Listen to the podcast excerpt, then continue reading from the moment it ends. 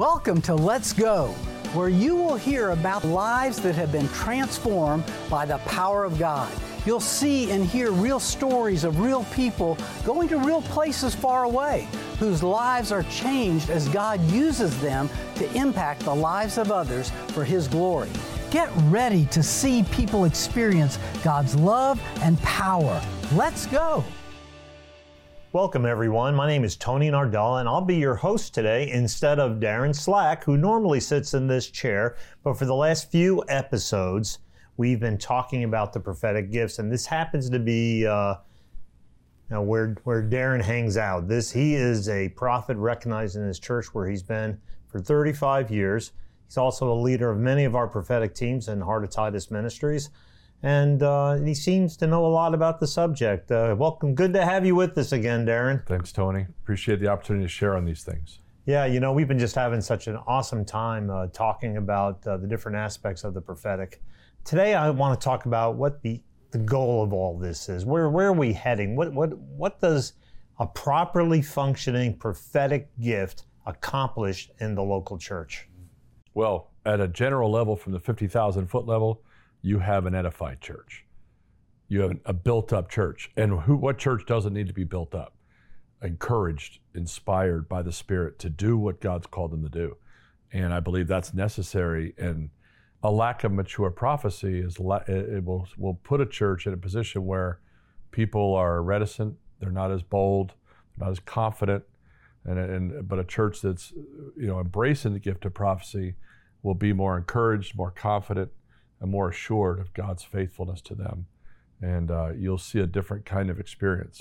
So, what do people who are more confident, they've received seven prophetic words in two months that they're supposed to go out and help in a certain ministry in the church, let's say, uh, what does a person like that do? Well, I think by the second one, they should probably be doing something. yes. if they're having to hear seven times, we've got to wonder, you know. I think some people get enamored with the idea of receiving or giving a prophetic word when really that's not the point. The point is, is seeing what the prophetic did in the New Testament. The best examples are in the New Testament book of Acts, and there's one in Timothy. They really demonstrate what the gift operating can do in a gathering of people. And I mean, I think that's really important to talk about because just getting a word and knowing what to do with it, that's transactional. What makes it transformational is that I see the Father knows me, He sees me, He loves me, and creates an environment for me to be used to glorify Him. Now, Darin, that's so good. So, what are some of the specific ways that a, a prophet in the church, a mature, healthy prophet who's not looking for the glory, he's just looking to build up God's church and His kingdom, um, how, what are some of the ways that you see that that'll build up the church? Well, as I mentioned, there's like five places in the New Testament we see prophetic ministry demonstrated by the early believers. We can't improve on what Scripture teaches in terms of this. Now, obviously, we can't make policy off of this. We're not building theology off of a narrative. We're simply saying this is what we have. These are the best demonstrations of this gift. And each of them, in their own way, represents something we can take away from it and learn. So the first one's in Acts 11 when Barnabas takes over Antioch, the first thing he does, being the son of encouragement, recognizing encouragement, calls Jerusalem and says, Send a team. And they send a prophetic team into Antioch. Agabus is among them. And he stands up in verse 27 and he says, There's a famine coming in the land. Something is going to happen. What does the church do? Do they sit back and look down their nose at this? No, they, they sought the Lord received confirmation on it, and then the church came together, pooling their resources to send uh, uh, money ahead to those that were in need and cared for those in need. That's what the scripture says. So prophecy wasn't used to divide in that setting, it unified the churches and their resources to bless those that had need of it. Acts 13, we have another demonstration of prophets and teachers together. Boy, I look forward to that day when we have the prophets and teachers together in the church, working together. And what is what happens? Separate for me Barnabas and Saul for the work to which I have for them. Well, what does that mean? He set out one of the most prolific church planting ventures in the history of the world through that unity of the prophets and the teachers. So when they're together, the Holy Spirit provides direction and clarity that can be affirmed by the church, and the church responds. Acts 15, when the council was brought together to discuss circumcision, they were all very discouraged by the battles that took place over that whole thing. And here, Judas and Silas were men of faith and men of the Holy Spirit that God had sent along with the team. Bible says they said many things to encourage the brothers. Prophecy wasn't the focus. They weren't looking for a prophecy to decide the, the disagreement that they had. They weren't looking for a word to tell them. They said what we did seemed good to the Holy Spirit. What happened was is that prophecy came in behind the decision they made and affirmed and encouraged the men in what they were doing. That is what prophecy is for, is it encourages, builds up, brings life. It's not intended to be the answer, you know, for everything we're doing, because the Holy Spirit wanted that interaction to occur between those leaders so they could learn to be together. Acts 21, when when I'll talk about that one a little bit later because I think that one has special meaning when Agabus stood in front of Paul and prophesied about his arrest in Jerusalem. 1 Timothy 4:14 it says that don't neglect the gift I've given you that was given you by the laying out of my hands with the elders. So there's a prophetic presbytery that occurred at a gathering that Paul was in with Timothy that imparted gifts and revealed his ministry, which I believe is just a lost gift to the church that I believe could be used again. So there's some just real practical examples unifying the body, encouraging the body, serving the leaders, building up individuals who have callings in their lives and need to be affirmed by prophetic voices.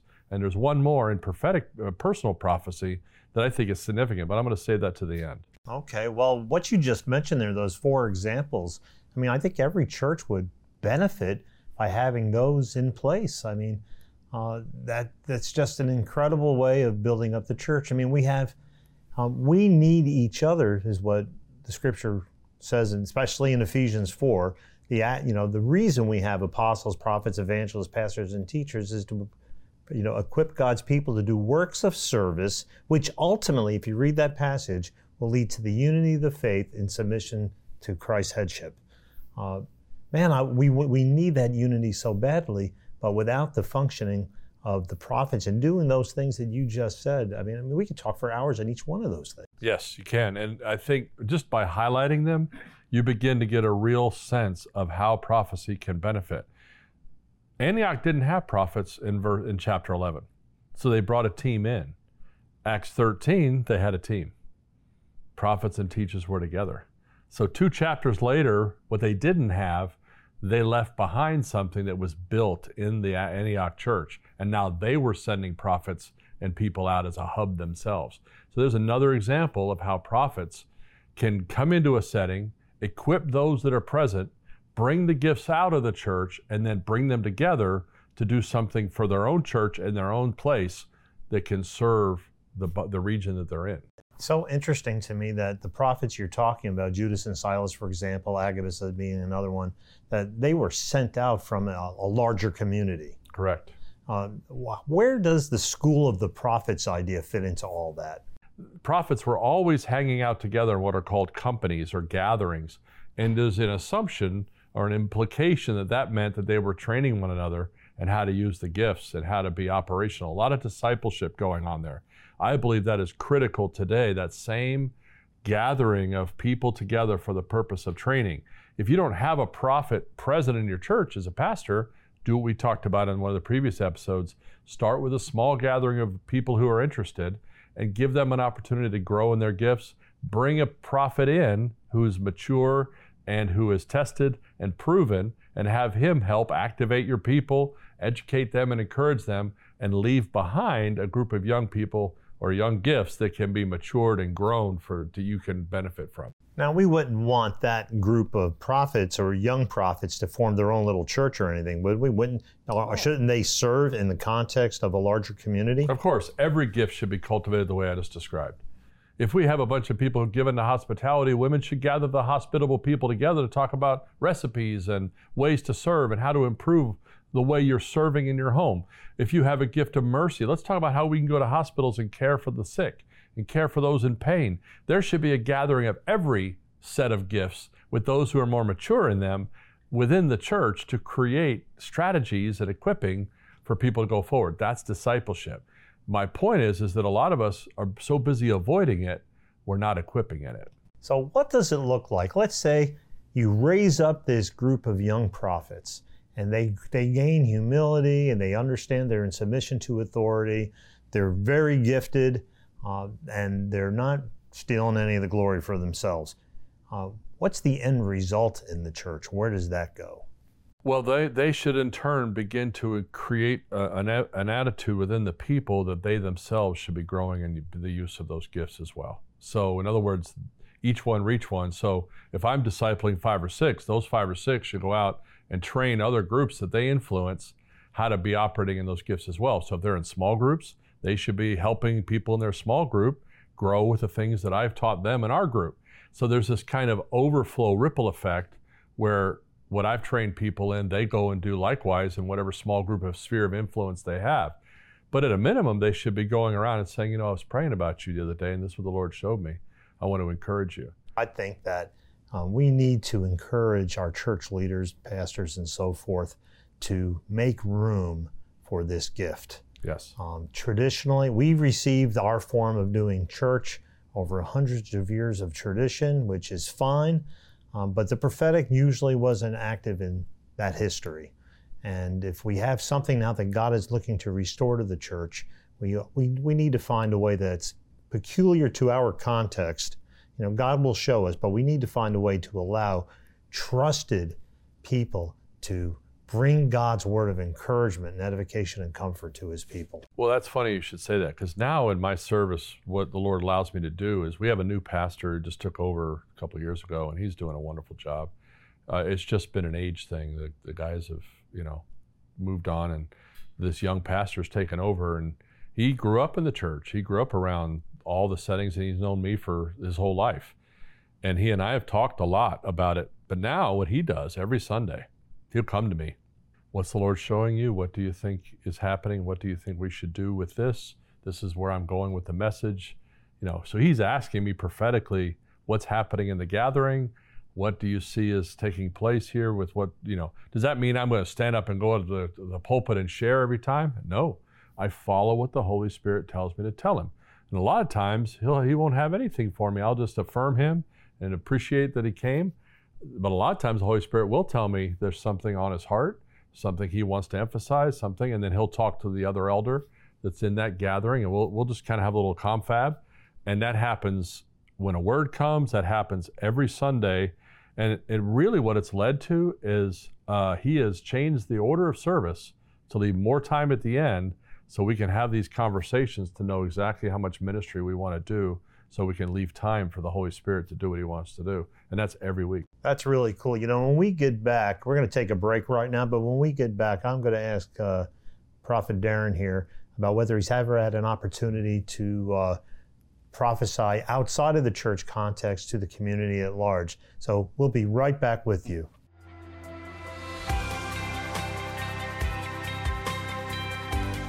Hello, my friends. I want to let you know about an exciting opportunity we're making available to you. As you know, here at Let's Go, we are all about God using ordinary people to do extraordinary things for His glory. We believe so strongly that God has a plan and a purpose for every person who believes in Jesus that we're offering a way that interact with you and help you fulfill your potential in Christ. That's right. The scripture teaches us that the Holy Spirit has been poured out on everyone, and the gifts of the Holy Spirit have been distributed to every believer. Many of you who are watching really want to be used by God. You have His fire burning in you, but many of you have so many questions and a few doubts and fears too. Everything we have done on this show has been to motivate and encourage you to overcome these fears and to find out what are your gifts, calling, and purpose so that you can be fruitful and effective in your knowledge of the Lord Jesus Christ. So here's what we're going to do. We will be starting a series of monthly video conferences where we will encourage you, pray for you, and answer your questions. Our goal is to build your confidence that you really are a son or a daughter of God and that you have meaning and purpose in this life. We want to help you on your road to being discipled so that you will be an even greater blessing to others. We may even ask some of you to come with us on one of our mission trips. But, the most important thing is that we help you overcome the obstacles to your service to the King wherever He calls you, and we believe these conferences will help get you there. Visit our website on the bottom of the screen for the time, the date, and the link for our next conference. We look forward to seeing you there.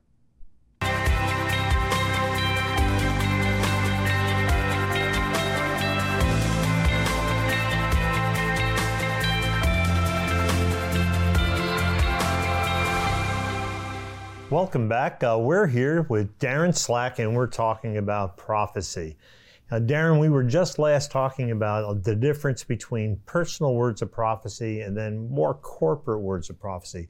Is there another level of prophecy? Uh, what if you took, uh, got a prophetic word for a community or a nation? Tell me, talks to us a little bit about that. There are people who are called to that level of prophecy that they're prophesying over the nation. I think it's important that people discern their sphere because there are different kinds of prophets. There's there's prophets that are national, if you will, that are called to a high level of opportunity and favor.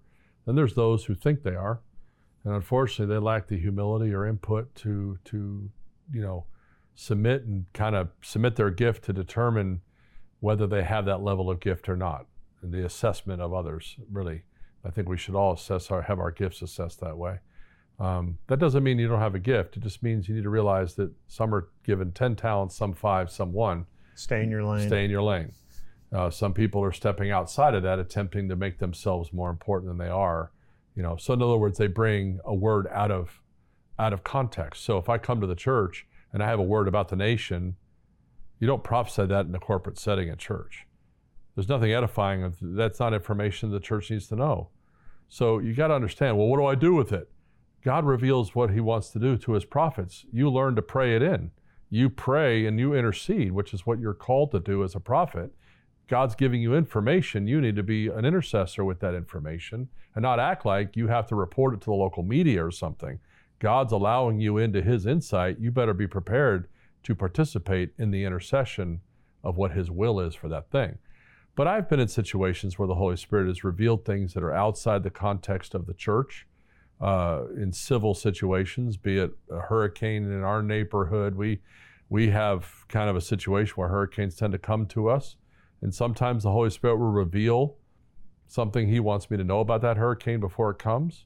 And I've shared that before. I was in a setting one time where the Holy Spirit gave me a vision of water riding up to my ankles, and I was walking a couple days before a hurricane came, and I didn't really know one was coming because they're coming so often. You don't often but he's like, you need to prepare the city for the hurricane. I'm like, what do I need to do? I mean, who am I? What am I supposed to do with that? So I took it to my senior pastor and I said, I believe the Holy Spirit showed me that we're going to get hit pretty hard by this hurricane. He's like, well, would you be willing to share that with the with the church so that they understand? I'm a native Floridian, so I'm like, oh great, I got to go public with this now. What if it doesn't hit? You know, but I went and did it. I shared and I shared that I believe we need to really prepare as if this one's going to this one's not going to turn. And um, then i got done. I was like very proud of myself that i obeyed the lord and the holy spirit's like are you going to call the city? And he immediately showed me a person who i knew who was a city commissioner that worked at the city. And you're going to tell them to prepare? So now the holy spirit's taking me to another level of faith to obey. And i called him and i said you know you know me you know what i'm about. I said the holy spirit's really revealing to me that we have a potential problem here that we, well, oh, you know, we always prepare, Darin. I said, well, this one's going to be a little tougher than we expect. He's like, well, that's good to know. Thank you for letting me know. He was very gracious. And then he's like, okay, you're going to board up your house, Darin? I mean, there was all these steps he took me through that I, because I was very casual. We, we get hurricanes all the time. We don't ever react this way. And sure enough, it hit and it went right down. And it, I'm glad we did what we had to do because it was what he said it was. It, water was up to the ankles. There was floods. There was a lot of damage done, and and it hit right in our neighborhood. And so, for every one that's come, there's been other times when he said you need to add your voice to those who said it was going to turn and make it turn. So in other words, he'll have me go out in the backyard and look to the east and speak to the hurricanes and participate with the voices of those interceding. You know, not for the not to say that go hit somebody else and not us, but to follow the path the Lord determines for those things, and we need to. Now, this is a whole nother level, you could say, of prophecy, a level of faith, really. I mean, it's all God anyway, right? But I, you know, it makes me think of Elijah, who actually said that it's not going to rain for three and a half years, except by my word. Now, he's getting his instructions from the Father. It's clear from the scripture that he just wasn't the weatherman who could make the weather do whatever he wanted, but it was a specific command, and he was looking to provoke a result in the people of Israel. Whatever level of faith we have for what he's called us to do, we need to be ready for it. I was standing in Charlotte, North Carolina at the beginning of one of our football camps, and the Holy Spirit asked me, Do you believe what I've told you about the weather? Because there was a storm coming, it was going to wipe out our whole evening. He says, I believe you. He says that if I've told you how I want it to go, not every time, but if you've specifically heard me of what I've said, will you act on what I've said? I'm like, Yes, sir, I will. He says, Then speak to the weather. It's not to touch where you are. And you, God's honest truth, I have, I have radar evidence of this happening that I literally stood on the field before the camp started and pointed at the, at the storm and said, You will not come closer than 10 miles away, and you cannot come near us and stop the camp. I had parents walking up to me during the camp and going, Do you have some sort of connection that we're not knowing about? I'm like, Why? They said, Look at this radar. There is red and green everywhere around you within, but not a single one within 10 miles, not a single lightning bolt within 10 miles to cause you to stop. What's going on here? Because you're supposed to not be out here right now. I said, Isn't that amazing? That's crazy, isn't it? I didn't make a big deal about it. It was a step of faith. Now, does that mean that happens every time? No, I've been in camps where God Almighty opened up the heavens and man, we had to run off the field because the lightning was going to nail us. Those are moments in which, no, it rains on the just and the unjust. The point is, there are times in the sovereignty of God when He includes us in steps of faith that others may not be aware of, that we're not going to sit here and say, Can you do it every time? No, no, no, no, no on His Word. See, it's got to be on His Word that we act, not just taking a scripture out of context saying, I claim that for myself. No, when He says to do something, that's what I do. But that's not for everyone in every situation, and it's certainly not an expectation that I have that it's going to stop raining because I tell it to.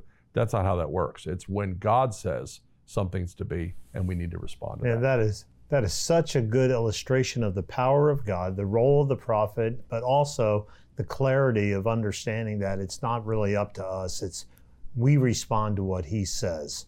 Um, so, you know, you had mentioned that you wanted to get back to this story about Agabus in the scriptures, and there's some uh, there, there's some nugget you want to reveal to us there. But we're going to take a quick break, and when we come back, we're going to hear Darin share about this story.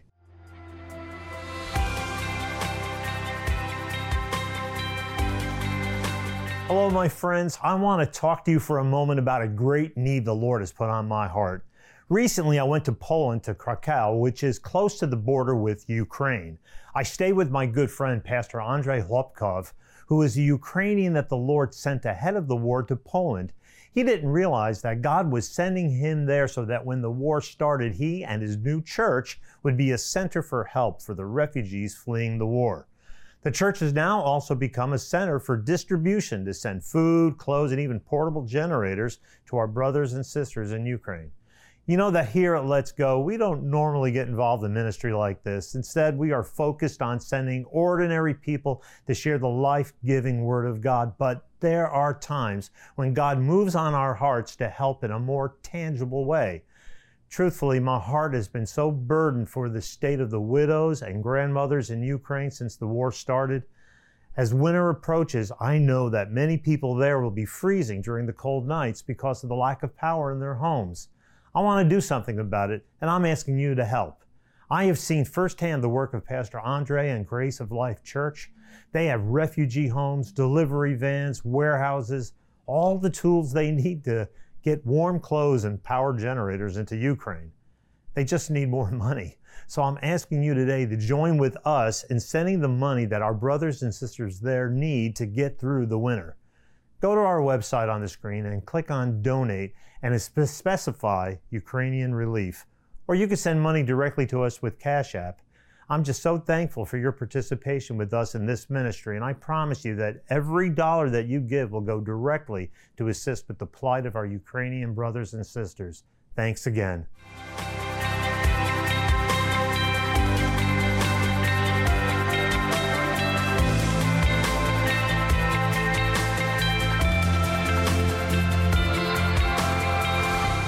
Welcome back, everyone. We're here with uh, Darin Slack, and uh, we're going to be talking now about one of the uh, four or five stories you said about how God reveals uh, the prophetic in the midst of the church for the betterment of the church. About Agabus. Tell us about it. When I started talking about the various ways prophecy can help bring the church to its full maturity, I talked about corporate prophecy, you know, that Agabus brought talked about leadership serving prophecy. I talked about prophecy in teams that would encourage leaders in Acts 15, and prophecy in 1 Timothy 4, where we can do it over candidates for ministry. There's one particular prophecy, personal prophecy, that was given by Agabus to Paul about his arrest, future arrest in Jerusalem. He said he was in the house of Philip, who had four daughters who prophesied. So Agabus went to this home to minister to Paul and he said, you know, the owner of this belt will be bound. And he kind of gave this, you know, outward activity that he showed, and you'll be arrested and all this stuff. But he wasn't sharing anything with Paul that Paul didn't already know. He was confirming what Paul already knew. So why was it so necessary to go through all this, you know, theatrical prophecy if Paul already knew what was going to happen? What's the point? And this is what I want to leave with because I believe that true prophecy, when it's done right, will produce this, this reality. It wasn't for Paul. It was for the leaders of that church that would hear what was said about him because it would be the last time they would see him. I believe prophecy is as much about helping people understand where people are so that they can be loved and cared for as much as it is about where we're supposed to go. See, we should pay attention. We should go to school on what the Lord's saying to our brothers and sisters because that's how we should treat them when we hear God say, This is how I see them. We should take notes on prophecy shared. And the way we do that is by listening to what the Spirit of God is trying to say. Those leaders now knew this would be it. This was the time they're going to lose Paul, and they had to have their last words that they would say to him. How kind of the Holy Spirit, not just to bring a revelation of Paul's impending arrest, but to inform everyone hey guys, this is it. This is the last time you're going to be together. Let's make it special.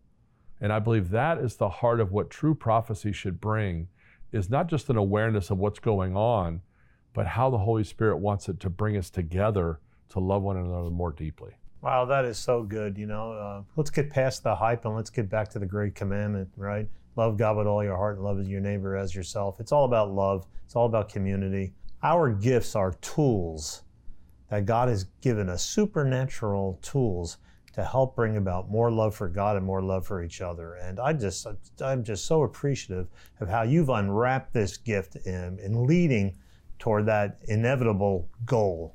And any other use of the gifts is suspect, isn't it? Um, so thank you, Darin, for sharing all that with us. And now I want to make available to you um, an opportunity for you to obtain this book. This has been written by Darin Slack. It's called Reclaiming Prophecy. And this book will talk about everything we've been talking about in the last four episodes of Let's, Let's Go and so much more so that we can learn better about how we can appropriate this gift of prophecy for the betterment of the church. Um, on the screen below, you'll see our website. I want to encourage you uh, that for any offering that you give our ministry today, we will send you this book that's it, whatever offering you send. So I want to encourage you to partner with us, um, not just to get this book, but to help us continue to produce shows like this that'll be of blessing to your life. Uh, we have a Cash App on the screen. If you just want to partner with us, um, we want to encourage you to go to our website so you can register for our free monthly email newsletter um, and just view the resources on our website uh, on all kinds of topics about how to help you grow in, in your gifts and calling so that you can be of even greater fruitfulness in your walk with the Lord Jesus. Thank you so much for watching, and we look forward to seeing you on the next episode of Let's Go.